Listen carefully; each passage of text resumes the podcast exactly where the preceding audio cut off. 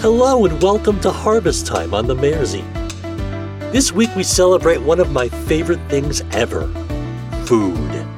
Specifically, the procurement of the bounty we waited all spring and summer for. I do loves me a good bounty. So, in that spirit, I bring you a cornucopia of tales. See what I did there? this first one is a French harvest legend, translated by Hermine de Nagy, called The Scarf of the Lady.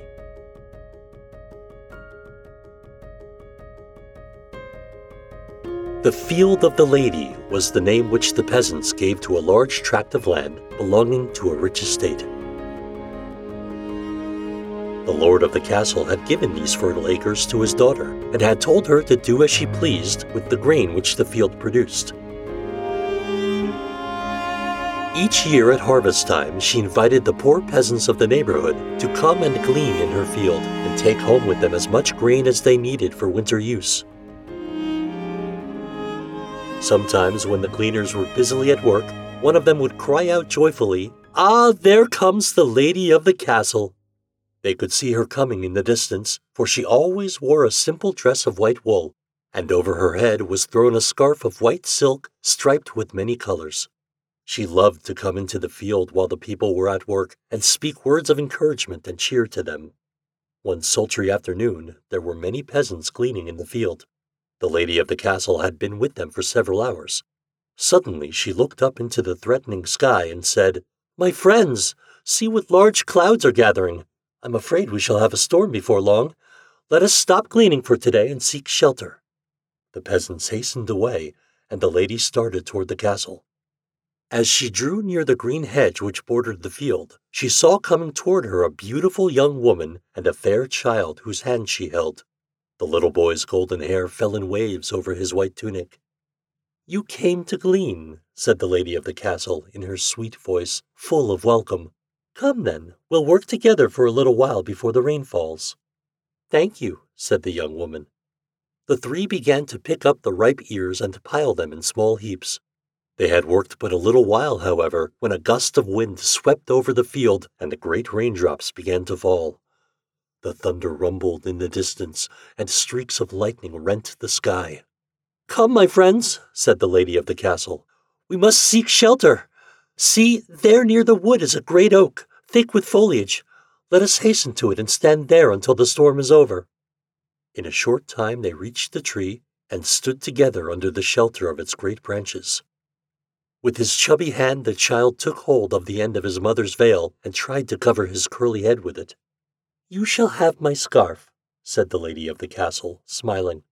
She slipped it off, wrapped it tenderly around the dear child's head and shoulders, and kissed his fair young brow. Suddenly the great clouds seemed to roll away. The lady of the castle stepped out from the shelter of the tree to look at the sky. The storm had ceased, and the birds were beginning to twitter in the trees. She stood still, looking at the wonderful golden light which flooded the harvest field and in the calm silence there came floating through the air the sweetest music she had ever heard. At first it seemed far, far away. Then it came nearer and nearer until the air was filled with harmonious voices chanting tenderly in the purest angelic tones. She turned toward her companions, and lo, they had disappeared. In the distance there was a sound like the light fluttering of wings, the lady of the castle looked toward the hedge where she had first seen her mysterious companions. There she saw them again, the lovely woman and the golden haired child. They were rising softly, softly upon fleecy clouds. Around them and mounting with them was a band of angels chanting a joyful hosanna. The marvelous vision rose slowly into the clear blue of the heavens. Then, on the wet ears of grain in the harvest field, the lady of the castle knelt in silent adoration for she knew she had seen the Virgin and the Holy Child.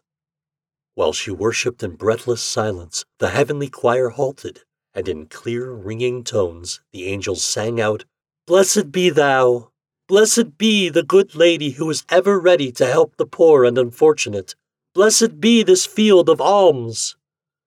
The Virgin stretched forth her hands to bless the lady and the harvest field. At the same time, the Holy Child took from his head and shoulders the silk scarf which the lady of the castle had wrapped about him, and gave it to two rosy winged cherubim.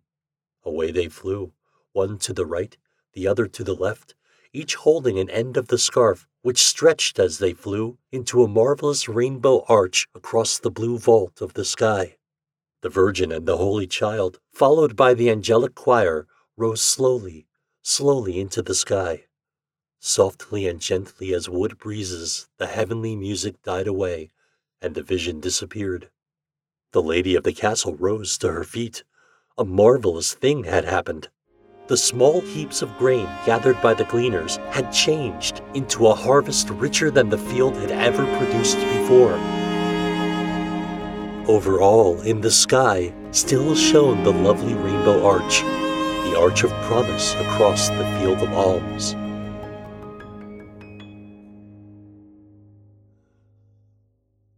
From France, we go to Tyrol for another harvest legend told in verse by Abbie Farwell Brown. Where is Tyrol, you ask? Excellent question. It's a region of the Alps that has gone through many different political identities over the centuries. Today, the northern half of Tyrol is in western Austria, and the southern half is in northern Italy. It changed hands several times as part of the Holy Roman Empire, the Austrian Empire, and Austria Hungary. It has an extensive history which is pretty interesting. If you're a history buff, you should certainly investigate this area of Europe. But for our purposes, we turn to the sickle moon.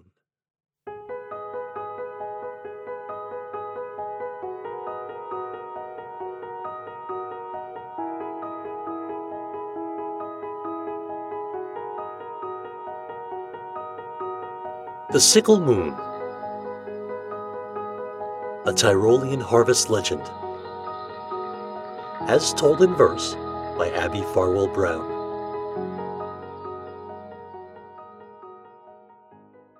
When of the crescent moon aware hung silver in the sky, See St. Nothburga's sickle there, the Tyrol children cry. It is a quaint and pretty tale, six hundred summers old, when in the green Tyrolean vale the peasant folk is told. The town of Eben nestled here is little known to fame, save as the legends make it dear in St. Nothburga's name. For in this quiet country place, where a white church spire reared, Nothburga dwelt, a maid of grace, who loved the Lord and feared. She was a serving little lass, bound to a farmer stern, who to and fro all day must pass her coarse black bread to earn. She spun and knit the fleecy wool, she bleached the linen white, she drew the water buckets full, and milked the herd at night. And more than this, when harvest tide turned golden all the plain, she took her sickle, curving wide, and reaped the ripened grain.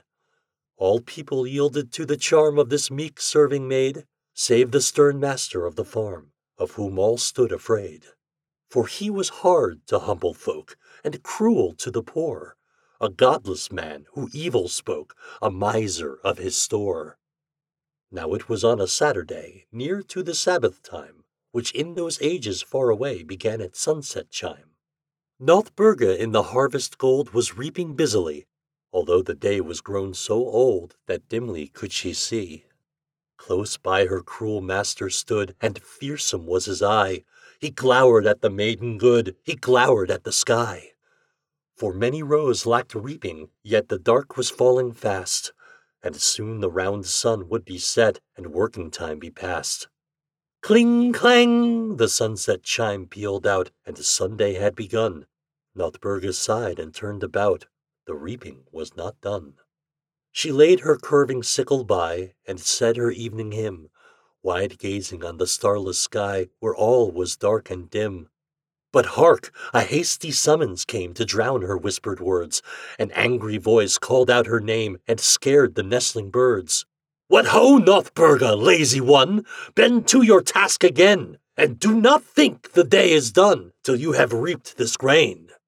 But, master, spoke Nothburga low, it's the Sabbath time. We must keep holy hours now, after the sunset chime. And then enraged, the master cried, The day belongs to me! I'm lord of all the countryside, and hold the time in fee. No Sunday thought shall spoil the gain that comes a hundredfold from reaping of my golden grain, which shall be turned to gold. Nay, master, give me gracious leave. the Lord's will I must keep. Upon the holy Sabbath day my sickle shall not reap. The master raised his heavy hand to deal the maid a blow.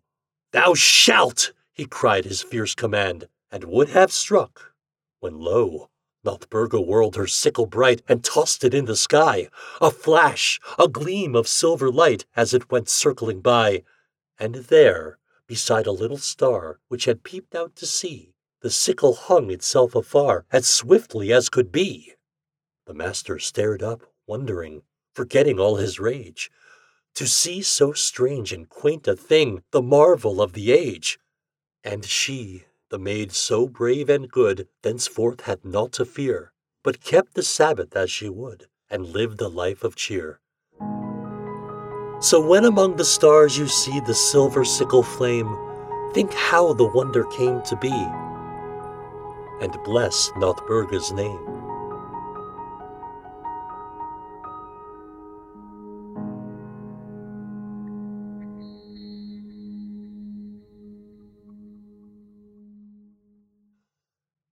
This next story isn't exactly a harvest legend, but it does take place at harvest time, and I found it hilarious.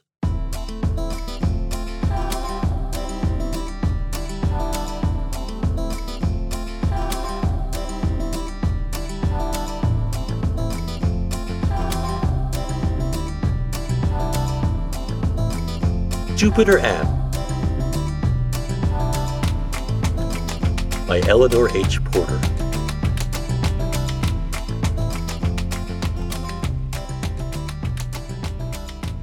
Was only after serious consideration that Miss Prue had bought the little horse Jupiter, and then she changed the name at once. For a respectable spinster to drive any sort of horse was bad enough in Miss Prue's opinion, but to drive a heathen one! To replace Jupiter, she considered Anne a sensible, dignified, and proper name, and Anne she named him, regardless of age, sex, or previous condition of servitude. The villagers accepted the change, though with modifications. The horse was known thereafter as Miss Prue's Jupiter Ann. Miss Prue had said that she wanted a safe, steady horse, one that would not run, balk, or kick. She would not have bought any horse indeed had it not been that the way to the post office, the store, the church, and everywhere else had grown so unaccountably long. Miss Prue was approaching her sixtieth birthday. The horse had been hers now a month, and thus far it had been everything that a dignified, somewhat timid spinster could wish it to be. Fortunately, or unfortunately, as one may choose to look at it, Miss Prue did not know that in the dim recesses of Jupiter's memory there lurked the smell of the turf, the feel of the jockey's coaxing touch, and the sound of a triumphant multitude shouting his name. In Miss Prue's estimation, the next deadly sin to treason and murder was horse racing. There was no one in the town, perhaps, who did not know of Miss Prue's abhorrence of horse racing. On all occasions, she freed her mind concerning it, and there was a report that the only lover of her youth had lost his suit through his passion for driving fast horses. Even the county fair Miss Prue had refused all her life to attend. There was the horse racing.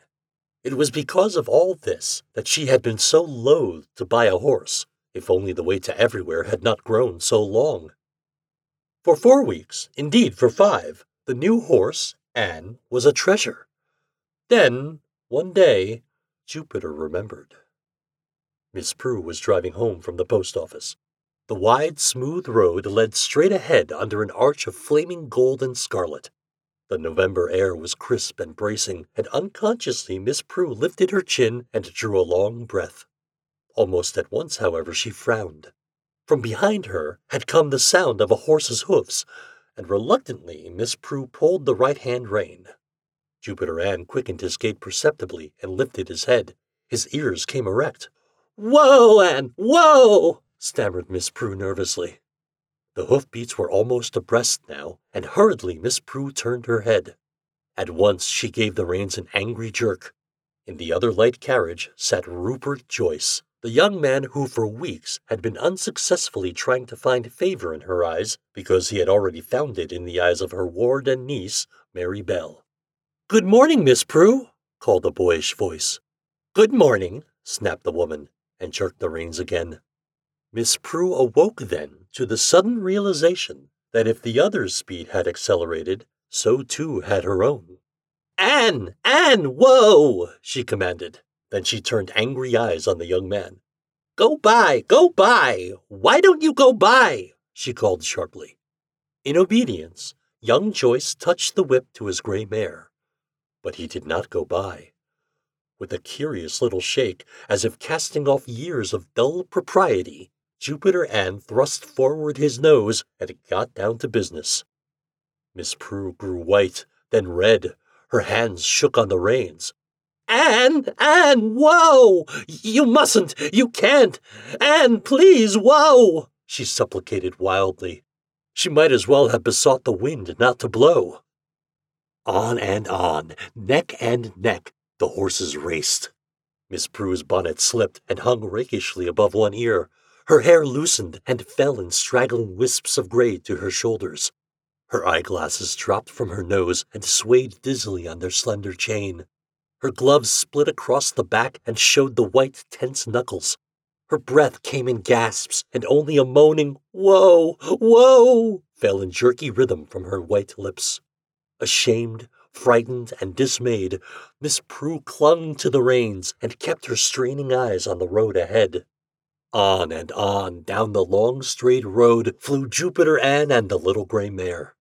At door and window of the scudding houses appeared men and women with startled faces and upraised hands. Miss Prue knew that they were there and shuddered. The shame of it! She in a horse race, and with Rupert Joyce!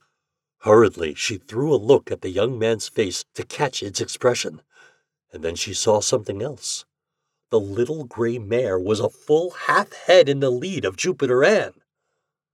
It was then that a strange something awoke in Miss Prue, a fierce new something that she had never felt before.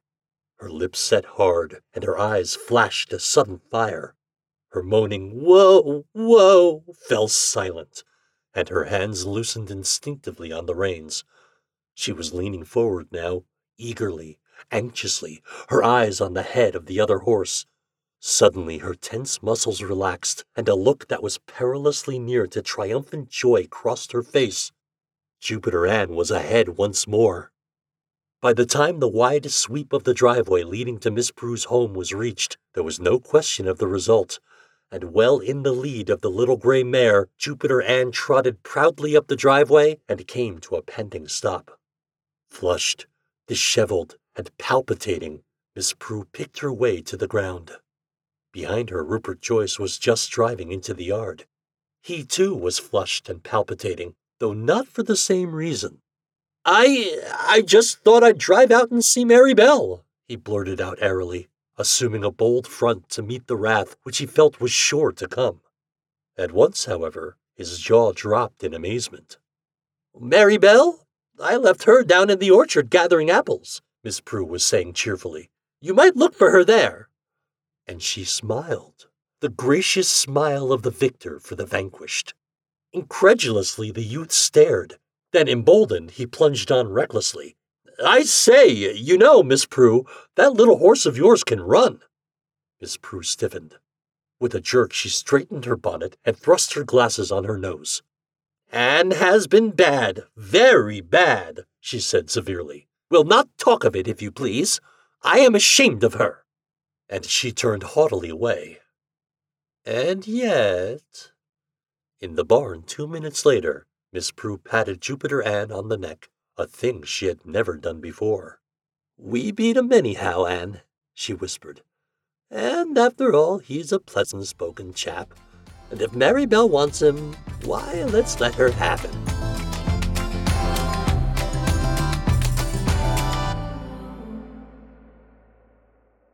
One more story before our featured story of the week. We're going to zig instead of zag and go to a story within a story with a barn. In the Barn by Burges Johnson.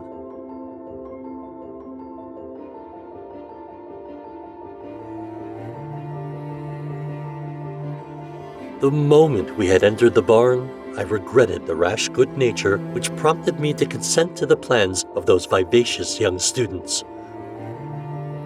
Miss Anstel and Miss Royce and one or two others, often leaders in student mischief, I suspect, were the first to enter.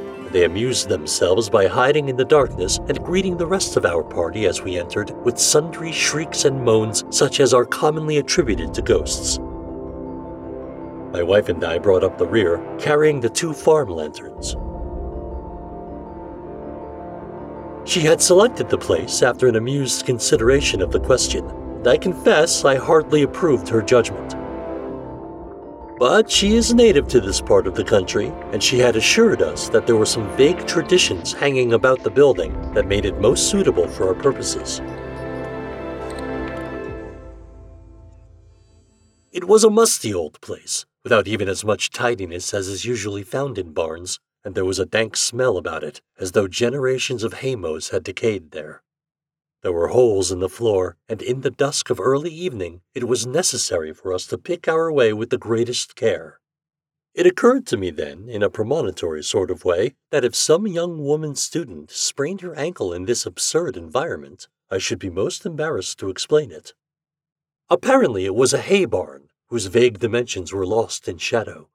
Rafters crossed its width about twenty feet above our heads, and here and there a few boards lay across the rafters, furnishing foothold for anyone who might wish to operate the ancient pulley that was doubtless once used for lifting bales. The northern half of the floor was covered with hay to a depth of two or three feet. How long it had actually been there I cannot imagine. It was extremely dusty, and I feared a recurrence of my old enemy, hay fever. But it was too late to offer objection on such grounds, and my wife and I followed our chattering guides, who disposed themselves here and there on this ancient bed of hay, and insisted that we should find places in the center of their circle. At my suggestion, the two farm lanterns had been left at a suitable distance, in fact, quite at the other side of the barn, and our only light came from the rapidly falling twilight of outdoors, which found its way through a little window and sundry cracks high in the eaves above the rafters. There was something about the place, now that we were settled and no longer occupied with adjustments of comfort, that subdued our spirits, and it was with much less hilarity that the young people united in demanding a story. I looked across at my wife, whose face was faintly visible within the circle. I thought that even in the half light I glimpsed the same expression of amused incredulity which she had worn earlier in the day when I had yielded to the importunities of a deputation of my students for this ghost story party on the eve of a holiday. There is no reason, I thought to myself, repeating the phrases I had used then, there is no reason why I should not tell a ghost story. True, I had never done so before, but the literary attainments which have enabled me to perfect my recent treatise upon the disuse of the comma are quite equal to impromptu experimentation in the field of psychic phenomena.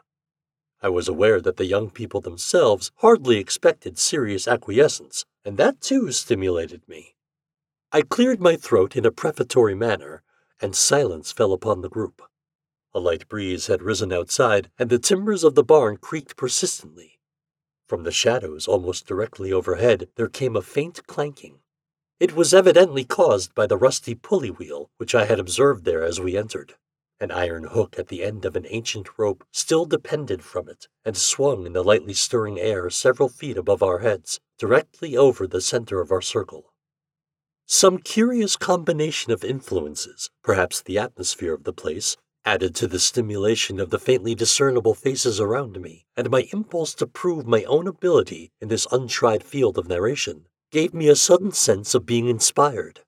I found myself voicing fancies as though they were facts, and readily including imaginary names and data which certainly were not in any way premeditated. This barn stands on the old Creed place, I began. Peter Creed was its last owner but I suppose that it has always been and always will be known as the Turner Barn. A few yards away to the south, you will find the crumbling brickwork and gaping hollows of an old foundation, now overgrown with weeds that almost conceal a few charred timbers. That is all that is left of the old Ashley Turner house. I cleared my throat again, not through any effort to gain time for my thoughts, but to feel for a moment the satisfaction arising from the intent attitude of my audience, particularly my wife, who had leaned forward and was looking at me with an expression of startled surprise. Ashley Turner must have had a pretty fine looking farm here thirty years or so ago, I continued, when he brought his wife to it. This barn was new then. But he was a ne'er do well, with nothing to be said in his favor, unless you admit his fame as a practical joker. Strange how the ne'er do well is often equipped with an extravagant sense of humor. Turner had a considerable retinue among the riffraff boys of the neighborhood who made this barn a noisy rendezvous and followed his hints in much whimsical mischief. But he committed most of his practical jokes when drunk, and in his sober moments he abused his family and let his wife struggle to keep up the acres, assisted only by a half competent man of all work.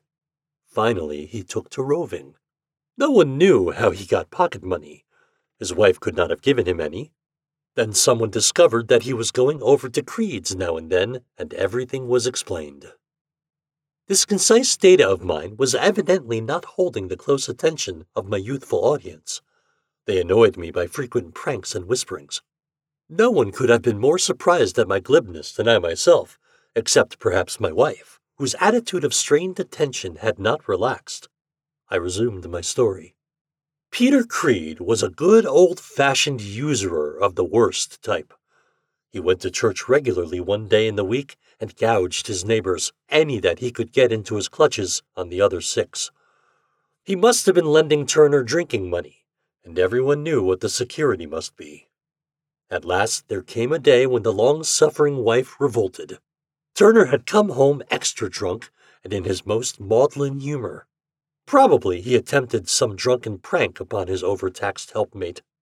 Old Ike, the hired man, said that he thought Turner had rigged up some scare for her in the barn, and that he had never heard anything so much like straight talking from his mistress, either before or since, and he was working in the woodshed at the time with the door shut.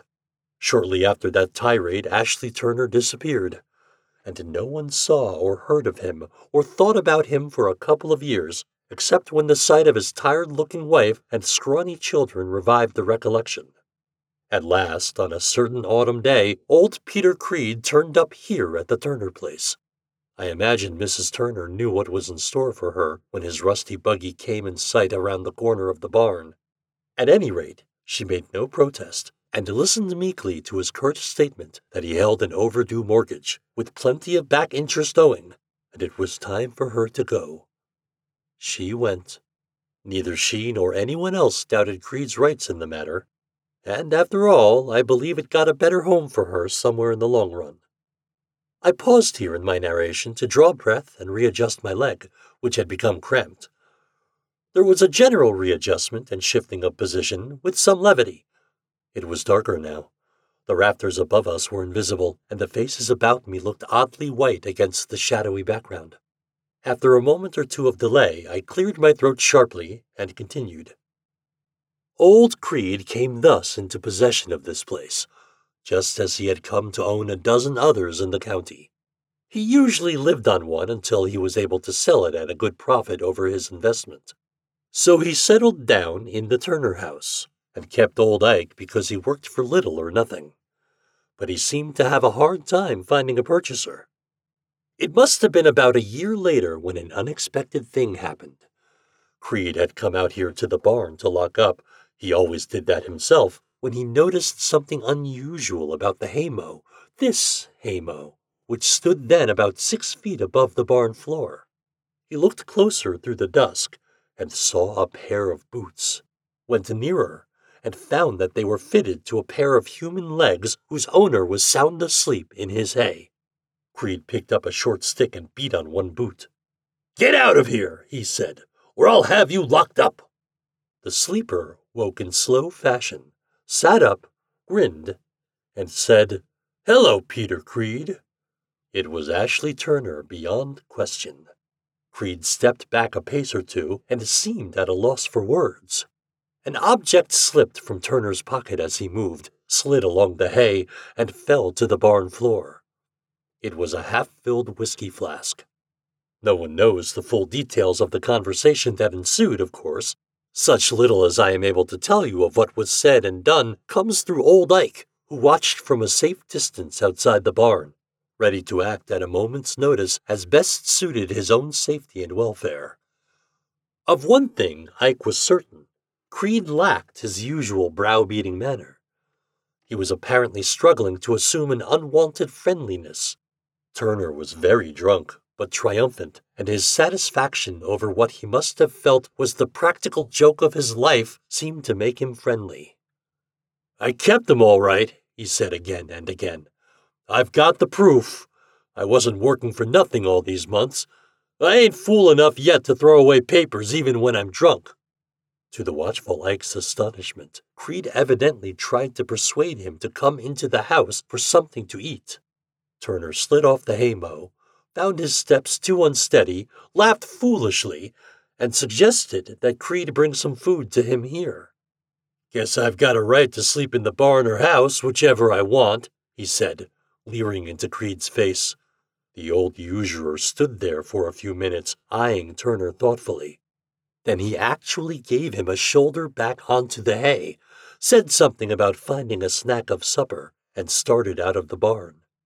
In the doorway, he turned, looked back, then walked over to the edge of the mow and groped on the floor until he found the whiskey flask, picked it up, tossed it into Turner's lap, and stumbled out of the barn again. I was becoming interested in my own story and somewhat pleased with the fluency of it, but my audience annoyed me.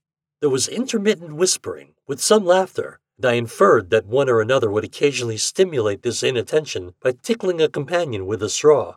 Miss Anstell, who is so frivolous by nature that I sometimes question her right to a place in my classroom, I even suspected of irritating the back of my own neck in the same fashion. Naturally, I ignored it. Peter Creed, I repeated, went into the house. Ike hung around the barn, waiting. He was frankly curious. In a few minutes, his employer reappeared, carrying a plate heaped with an assortment of scraps. Ike peered and listened then without compunction. It's the best I've got, he heard Creed say grudgingly. Turner's tones were now more drunkenly belligerent. It had better be, he said loudly, and I'll take the best bed after tonight. Evidently, he was eating and muttering between mouthfuls. You might have brought me another bottle.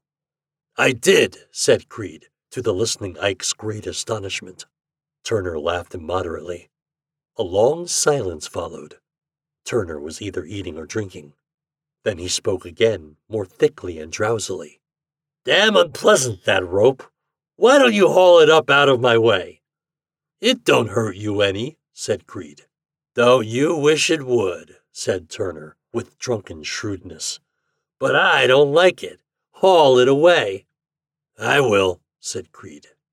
There was a longer silence, and then there came an intermittent rasping sound. A moment later, Creed came suddenly from the barn, Ike fumbled with a large rake and made as though to hang it on its accustomed peg near the barn door. Creed eyed him sharply. Get along to bed, he ordered, and Ike obeyed. That was a Saturday night. On Sunday morning, Ike went to the barn later than usual and hesitatingly. Even then, he was first to enter. He found the drunkard's body hanging here over the mow, just about where we are sitting stark and cold. It was a gruesome end to a miserable homecoming. My audience was quiet enough now. Miss Anstell and one or two others giggled loudly, but it was obviously forced, and found no further echo. The breeze, which had sprung up some time before, was producing strange creakings and raspings in the old timbers, and the pulley wheel far above us clanked with a dismal repetitious sound, like the tolling of a cracked bell. I waited a moment, well satisfied with the effect, and then continued. The coroner's jury found it suicide, though some shook their heads meaningly. Turner had apparently sobered up enough to stand, and making a simple loop around his neck by catching the rope through its own hook, had then slid off the mow. The rope, which went over the pulley wheel up there in the roof, ran out through a window under the eaves and was made fast near the barn door outside, where anyone could haul on it. Creed testified the knot was one he had tied many days before. Ike was a timorous old man with a wholesome fear of his employer, and he supported the testimony and made no reference to his eavesdropping of the previous evening. Though he heard Creed swear before the jury that he did not recognize the tramp he had fed and lodged. There were no papers in Turner's pockets, only a few coins and a marked pocket knife that gave the first clue to his identity. A few of the neighbors said that it was a fitting end, and that the verdict was a just one. Nevertheless, whisperings began and increased. People avoided Creed and the neighborhood. Rumors grew that the barn was haunted. Passers-by on the road after dark said they heard the old pulley wheel clanking when no breeze stirred, much as you hear it now. Some claimed to have heard maudlin laughter. Possible purchasers were frightened away, and Creed grew more and more solitary and misanthropic. Old Ike hung on, heaven knows why, though I suppose Creed paid him some sort of wage. Rumors grew. Folks said that neither Ike nor Creed entered this barn after a time, and no hay was put in. Though Creed would not have been Creed if he had not sold off the bulk of what he had, ghost or no ghost. I can imagine him slowly forking it out alone, daytimes, and the amount of hay still here proves that even he finally lost courage. I paused a moment but though there was much uneasy stirring about, and the dismal clanking directly above us was incessant, no one of my audience spoke.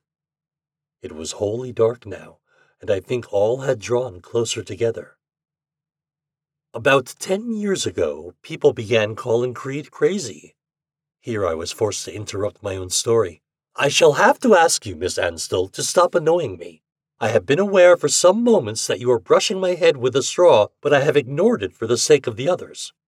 Out of the darkness came Miss Anstell's voice, protesting earnestly, and I realized from the direction of the sound that in the general readjustment she must have settled down in the very center of our circle and could not be the one at fault. One of the others was childish enough to simulate a mocking burst of raucous laughter, but I chose to ignore it. Very well, said I, graciously. Shall I go on? Go on, echoed a subdued chorus. It was the night of the 14th of November, ten years ago. Not the 14th, broke in my wife's voice sharply. That is today's date. There was a note in her voice that I hardly recognized, but it indicated that she was in some way affected by my narration, and I felt a distinct sense of triumph. It was the night of November 14th, I repeated firmly. Are you making up this story? My wife's voice continued, still with the same odd tone. I am, my dear, and you are interrupting it. But an Ashley Turner and later a Peter Creed owned this place, she persisted almost in a whisper, and I am sure you never heard of them. I confess that I might wisely have broken off my story then and called for a light. There had been a hysterical note in my wife's voice, and I was startled at her words for I had no conscious recollection of either name. Yet I felt a resultant exhilaration. Our lanterns had grown strangely dim, though I was certain both had been recently trimmed and filled, and from their far corner of the barn they threw no light whatever into our circle. I faced an utter blackness. On that night, said I, old Ike was wakened by sounds as of someone fumbling to unbar and open the house door. It was an unwonted hour, and he peered from the window of his little room. By the dim starlight, it was just before dawn. He could see all of the open yard and roadway before the house, with the great barn looming like a black and sinister shadow as its farther barrier. Crossing this space, he saw the figure of Peter Creed, grotesquely stooped and old in the obscuring gloom, moving slowly, almost gropingly, and yet directly as though impelled toward the barn's overwhelming shadow. Slowly he unbarred the great door, swung it open, and entered the blacker shadows it concealed. The door closed after him. Ike, in his secure post of observation, did not stir. He could not. Even to his crude imagining, there was something utterly horrible in the thought of Creed alone at that hour in just such black darkness as this with the great timbered chamber haunted at least by its dread memories. He could only wait, tense and fearful of he knew not what. A shriek that pierced the silence relaxed his tension, bringing almost a sense of relief, so definite had been his expectancy. But it was a burst of shrill laughter, ribald, uncanny, undeniable, accompanying the shriek that gave him power of motion. He ran half naked a quarter of a mile to the nearest neighbors and told his story. They found Creed hanging, the rope hooked simply around his neck. It was a silent jury that filed from the barn that morning after viewing the body. Suicide, said they, after Ike, shivering and stammering, had testified, harking back to the untold evidence of that other morning years before. Yes, Creed was dead, with a terrible look on his wizened face, and the dusty old rope ran through its pulley wheel and was fast to a beam high above. He must have climbed to the beam, made the rope fast, and jumped, said the foreman, solemnly. He must have, he must have, repeated the man, parrot like, while the sweat stood out on his forehead, because there wasn't no other way. But as God is my judge, the knot in the rope and the dust on the beam ain't been disturbed for years. At this dramatic climax, there was an audible sigh from my audience. I sat quietly for a time, content to allow the silence and the atmosphere of the place, which actually seemed surcharged with influences not of my creation, to add to the effect my story had caused. There was scarcely a movement in our circle, of that I felt sure, and yet once more out of the almost tangible darkness above me, something seemed to reach down and brush against my head.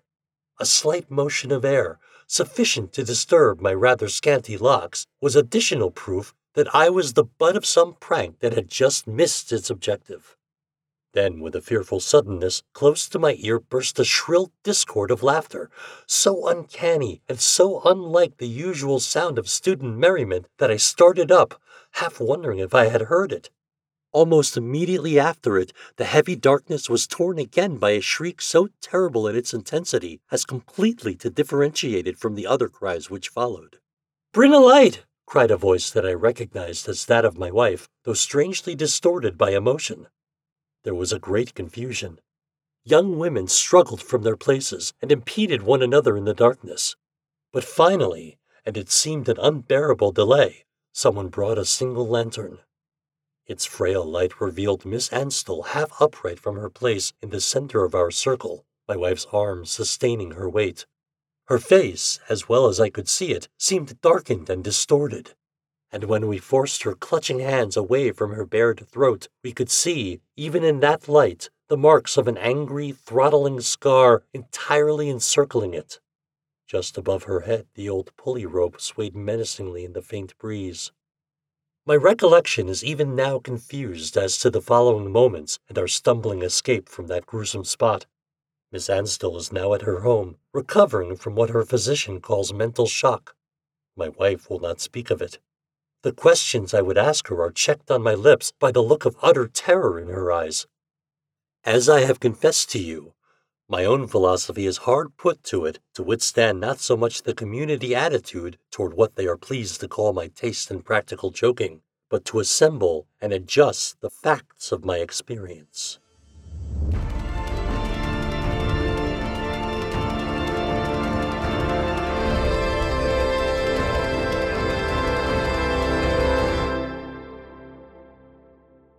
I confess I may have changed that date to be a bit more coincidental. The nice thing about public domain is you can do stuff like that. Our featured story this week is an absolutely beautiful fable which I built this entire Harvest Legend week around. I saw this on Facebook a few months ago as a meme making the rounds and had to have this on the Mayerzine. Apparently, it makes the social media rounds every so often. I'm not entirely sure how old it is, but it's based on a writing prompt on Tumblr. Temples are built for gods. Knowing this, a farmer builds a small temple to see what kind of god shows up. Tumblr user sadoeuphemist took up the challenge with a really beautiful little story about the farmer Arepo and his god. User ciiriianan, I'm not entirely sure how to actually pronounce the name, uh, ciiriianan added on a second act, and then stu-pot wrapped it up with an epilogue. Luckily, sadoeuphemist is still around, so I was able to contact them and secure permission to use the story for the Mayerzine. ciiriianan and stu-pot left blanket permission statements on their Tumblr pages, so I'm able to present the story to you in full. Because of the nature of the permissions granted, I'm keeping this story demonetized, and the only place you can hear it is right here on the podcast. It will not be available to download on the Patreon page, nor will it appear in an omnibus with the other stories. You may want to grab a tissue or two for this one. I had to stop and collect myself around 15 times while recording. All set? Good. And now, the fable known as the God of Arepo. Arepo built a temple in his field, a humble thing, some stones stacked up to make a cairn, and two days later a god moved in. Hope you're a harvest god, Arepo said, and set up an altar and burn two stalks of wheat. It'd be nice, you know. He looked down at the ash smeared on the stone, the rocks all laid askew, and coughed and scratched his head. I know it's not much, he said, his straw hat in his hands, but I'll do what I can. It'd be nice to think there's a God looking after me. The next day he left a pair of figs, the day after that, he spent ten minutes of his morning seated by the temple in prayer. On the third day, the god spoke up. You should go to a temple in the city, the god said. Its voice was like the rustling of the wheat, like the squeaks of field mice running through the grass. A real temple, a good one. Get some real gods to bless you. I'm no one much myself but I might be able to put in a good word. It plucked a leaf from a tree and sighed. I mean, not to be rude. I like this temple. It's cozy enough. The worship's been nice. But you can't honestly believe that any of this is going to bring you anything. This is more than I was expecting when I built it, Arepo said, laying down his scythe and lowering himself to the ground. Tell me, what sort of god are you, anyway? I'm of the fallen leaves, it said, the worms that churn beneath the earth, the boundary of forest and of field, the first hint of frost before the first snow falls, the skin of an apple as it yields beneath your teeth. I'm a god of a dozen different nothings, scraps that lead to rot, momentary glimpses, a change in the air, and then it's gone. The god heaved another sigh. There's no point in worship in that. Not like war, or the harvest, or the storm. Save your prayers for the things beyond your control, good farmer. You're so tiny in the world, so vulnerable best to pray to a greater thing than me. Arepo plucked a stalk of wheat and flattened it between his teeth. I like this sort of worship fine, he said. So if you don't mind, I think I'll continue. Do what you will, said the god, and withdrew deeper into the stones. But don't say I never warned you otherwise. Arepo would say a prayer before the morning's work, and he and the god contemplated the trees in silence. Days passed like that, and weeks. And then the storm rolled in, black and bold and blustering. It flooded Arepo's fields, shook the tiles from his roof, smote his olive tree, and set it to cinder. The next day, Arepo and his sons walked among the wheat, salvaging what they could.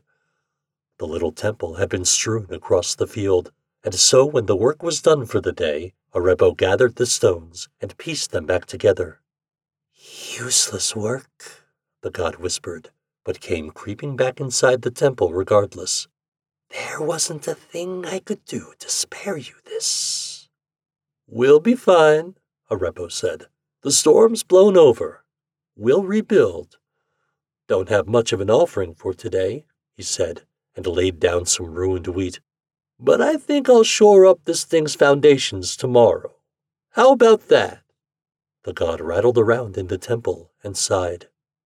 A year passed, and then another. The temple had layered walls of stones, a roof of woven twigs. Arepo's neighbors chuckled as they passed it. Some of their children left fruit and flowers. And then the harvest failed. The gods withdrew their bounty. In Arepo's field, the wheat sprouted thin and brittle.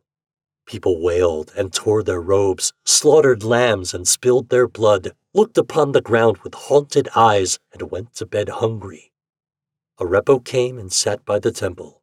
The flowers wilted now, the fruit shriveled nubs, Arepo's ribs showing through his chest, his hands still shaking, and murmured out a prayer. There is nothing here for you, said the god, huddling in the dark. There is nothing I can do. There is nothing to be done. It shivered and spat out its words. What is this temple but another burden to you? We, Arepo said, and his voice wavered.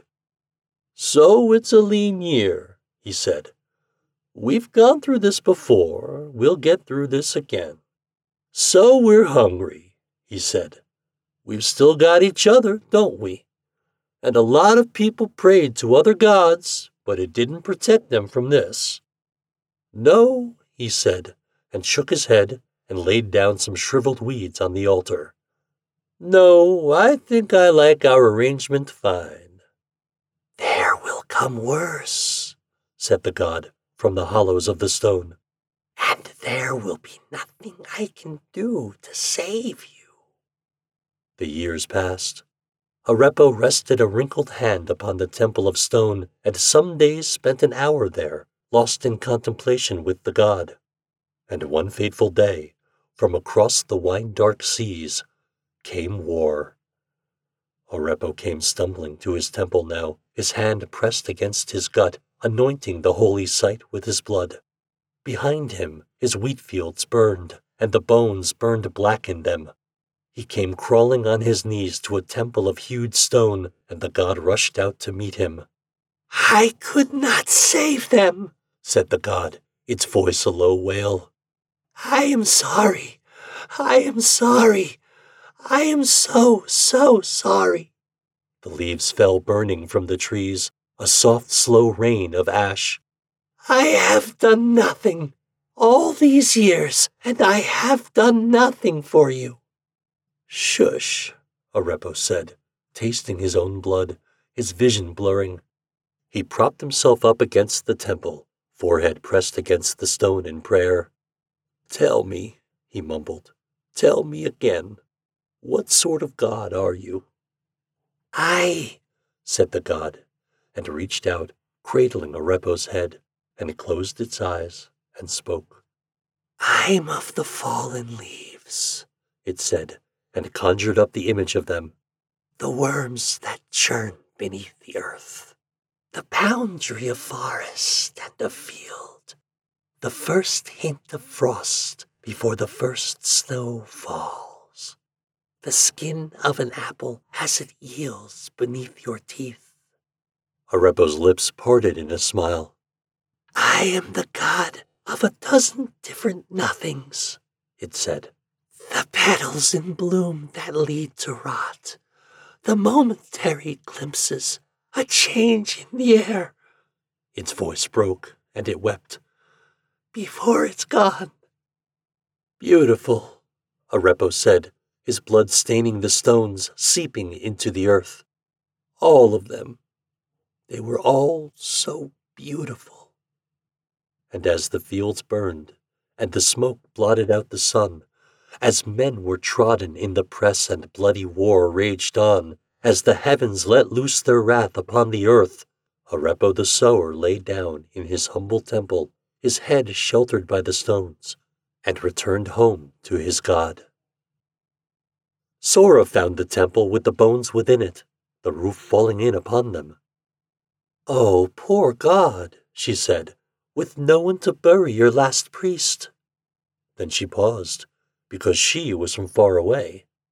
Or is this how the dead are honored here? The god roused from its contemplation. His name was Arepo, it said. He was a sower. Sora startled a little because she had never before heard the voice of a god. How can I honor him? she asked. Bury him, the god said, beneath my altar. All right, Sora said, and went to fetch her shovel. Wait, the god said when she got back and began collecting the bones from among the broken twigs and fallen leaves. She laid them out on a roll of undyed wool, the only cloth she had. Wait, the god said. I cannot do anything for you. I am not a god of anything useful. Sora sat back on her heels and looked at the altar to listen to the god. When the storm came and destroyed his wheat, I could not save it, the god said. When the harvest failed and he was hungry, I could not feed him. When war came, the god's voice faltered. When war came, I could not protect him. He came bleeding from the battle to die in my arms. Sora looked down again at the bones. I think you are the god of something very useful, she said. What? the god asked. Sora carefully lifted the skull onto the cloth. You are the god of Arepo. Generations passed. The village recovered from its tragedies, homes rebuilt, gardens replanted, wounds healed. The old man who once lived on the hill and spoke to stone and rubble had long since been forgotten, but the temple stood in his name. Most believed it to be empty, as the god who resided there long ago had fallen silent. Yet any who passed the decaying shrine felt an ache in their hearts, as though mourning for a lost friend. The cold that seeped from the temple entrance laid their spirits low and warded off any potential visitors, save for the rare and especially oblivious children who would leave tiny clusters of pink and white flowers that they picked from the surrounding meadow. The god sat in his peaceful home, staring out at the distant road to pedestrians, work horses, and carriages raining leaves that swirled around bustling feet. How long had it been? The world had progressed without him, for he knew there was no help to be given. The world must be a cruel place that even the useful gods have abandoned if farms can flood, harvests can run barren, and homes can burn, he thought. He had come to understand that humans are senseless creatures who would pray to a god that cannot grant wishes or bless upon them good fortune, who would maintain a temple and bring offerings with nothing in return, who would share their company and meditate with such a fruitless deity who would bury a stranger without the hope for profit. What bizarre, futile kindness they had wasted on him. What wonderful, foolish, virtuous, hopeless creatures humans were. So he painted the sunset with yellow leaves, enticed the worms to dance in their soil, flourished the boundary between forest and field with blossoms and berries, christened the air with a biting cold before winter came, ripened the apples with crisp red freckles to break under sinking teeth, and a dozen other nothings, in memory of the man who once praised the god's work on his dying breath. Hello, god of every humble beauty in the world, called a familiar voice. The squinting corners of the god's eyes wept down into curled lips. Arepo, he whispered for his voice was hoarse from its hundred year mutism. I am the god of devotion, of small kindnesses, of unbreakable bonds. I am the god of selfless, unconditional love, of everlasting friendships and trust, Arepo avowed, soothing the other with every word. That's wonderful, Arepo, he responded between tears. I'm so happy for you. Such a powerful figure will certainly need a grand temple. Will you leave to the city to gather more worshippers? You'll be adored by all. No, Arepo smiled. Farther than that, to the capital then. Thank you for visiting here before your departure. No, I will not go there either. Arepo shook his head and chuckled. Farther still, what ambitious goals you must have. There is no doubt in my mind that you will succeed, though, the elder god continued. Actually, interrupted Arepo, I'd like to stay here, if you'll have me. The other god was struck speechless. Why would you want to live here? I am the god of unbreakable bonds and everlasting friendships. And you are the god of Arepo. I love that story so much, and hopefully I'll be able to get more stories by sadoeuphemist. Next week is our Thanksgiving episode. Baked goods, turkeys, and a very special Thanksgiving. You won't want to miss it. If you like the podcast, be sure to check out our Patreon if you'd like to support us. With the support of patrons, I'll be able to buy more contemporary stories for the Mayerzine and won't have to rely on public domain. Patrons get early access, downloadable files to listen to offline, behind the scenes shenanigans, a Discord server for said shenanigans, and a bonus story each month not aired on the podcast. You can find our Patreon at www.patreon, P-A-T-R-E-O-N, dot com slash Mayerzine. All the fiction featured in this program, except for the God of Arepo, is in the public domain. The copyright for The God of Arepo remains with its authors and is used here with permission. This production is copyright 2021 by Christopher James Mayer.